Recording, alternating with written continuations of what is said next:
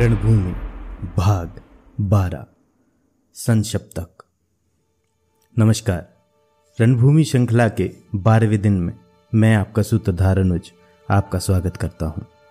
ग्यारहवें दिन अपना वचन ना निभा पाने की वजह से द्रोण बहुत लज्जित हुए। उन्होंने दुर्योधन के साथ योजना बनाई कि यदि कोई अर्जुन को युद्ध क्षेत्र में दूर ले जाए, तब ही युधिष्ठिर का पकड़ा जाना संभव होगा। इस पर त्रिगर्त राज, सुशर्मा और उसके पाँच भाइयों सत्यरथ, सत्यवर्मा, सत्यव्रत, सत्येशु और सत्यकर्मा ने शपथ ली कि या तो भूमि अर्जुन से सुनी हो जाएगी या फिर त्रिगतों से। बारहवें दिन की शुरुआत में ही इन संशप्तकों द्वारा ललकारे जाने पर अर्जुन उनकी ओर युद्ध हेतु भूखे सिंह की भांति मृगों से भूख मिटाने चल पड़ा। यह देख दुर्योधन की सेना युधिष्ठिर को बंदी बनाने के लिए प्रयत्न करने लगी, और दोनों सेनाएँ नदियों के संगम की भांति आपस में भिड़ गई। संसप्तक चंद्राकार व्यूह बनाकर अर्जुन की प्रतीक्षा कर रहे थे। संसप्तक अर्थात वह योद्धा, जिसने बिना सफल हुए लड़ाई आदि से ना हटने की शपथ खाई हो। संसप्तकों ने अर्जुन पर कई कई बाणों की वर्षा करके उसे घायल किया। जिसके उत्तर में अर्जुन ने भी तीखे बाणों द्वारा संसप्तकों को घायल कर दिया। सर्वप्रथम सुधनवा ने अर्जुन के हाथों मृत्यु का आलिंगन किया, जिसे देखकर उसकी सेना भाग खड़ी हुई। इस दिन अर्जुन का सामना नारायणी सेना से हुआ, जिस पर अर्जुन ने त्वास्त्र नामक अस्त्र का संधान किया। इसके फलस्वरूप नारायणी सेना की योद्धा एक दूसरे को ही अर्जुन मानकर अपनी ही सेना पर प्रहार करने लगे।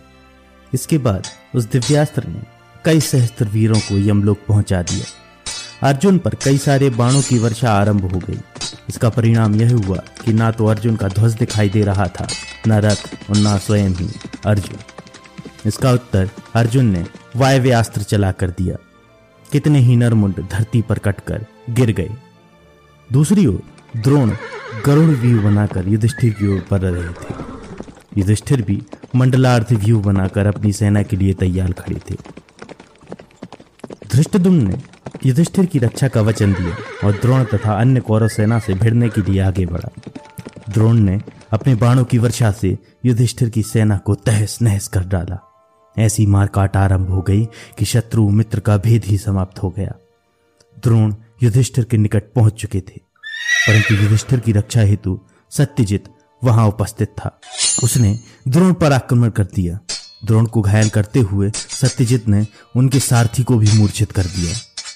यह देखकर पांचाल वीर वृक ने भी द्रोण को घायल करना आरंभ कर दिया।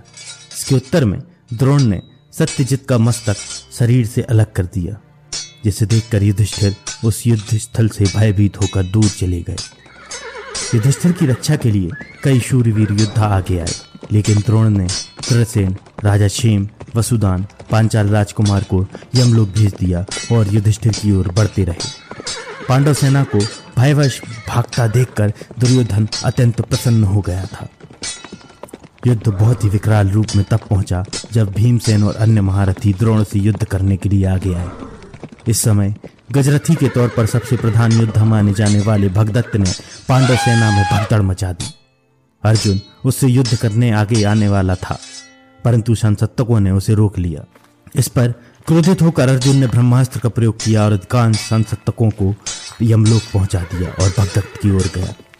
भगदत्त ने एक के बाद एक श्री कृष्ण और अर्जुन पर बाणों की वर्षा आरंभ कर दी, जिसके उत्तर में अर्जुन ने भी कई बाण चलाए और सबसे पहले भगदत्त के हाथी को कवच विहीन कर दिया। इसके बाद भगदत्त ने कुपित होकर अर्जुन पर वैष्णवास्त्र छोड़ दिया, जिससे स्वयं श्री कृष्ण को आगे आकर वह अस्त्र अपनी छाती में लेना पड़ा। इसके बाद श्री कृष्ण के कहने पर अर्जुन ने भगदत्त की पलकों पर बंधी पट्टी को काट दिया, जिससे तुरंत ही भगदत्त की आँखें बंद हो गईं और फिर एक और तीर से अर्जुन ने भगदत्त के प्राण हर लिए। इसके बाद अर्जुन ने सुवल पुत्र यानी शकुनी के भाइयों, वृषक और अचल का भी वध कर दिया। इस पर क्रोधित होकर शकुनी ने अर्जुन और श्री कृष्ण पर अपनी माया का प्रयोग किया। अर्जुन ने आदित्यास्त्र का प्रयोग करके इस माया को समाप्त कर दिया। युद्ध और भी भयंकर होता जा रहा था। अश्वत्थामा ने राजा नील का वध कर दिया।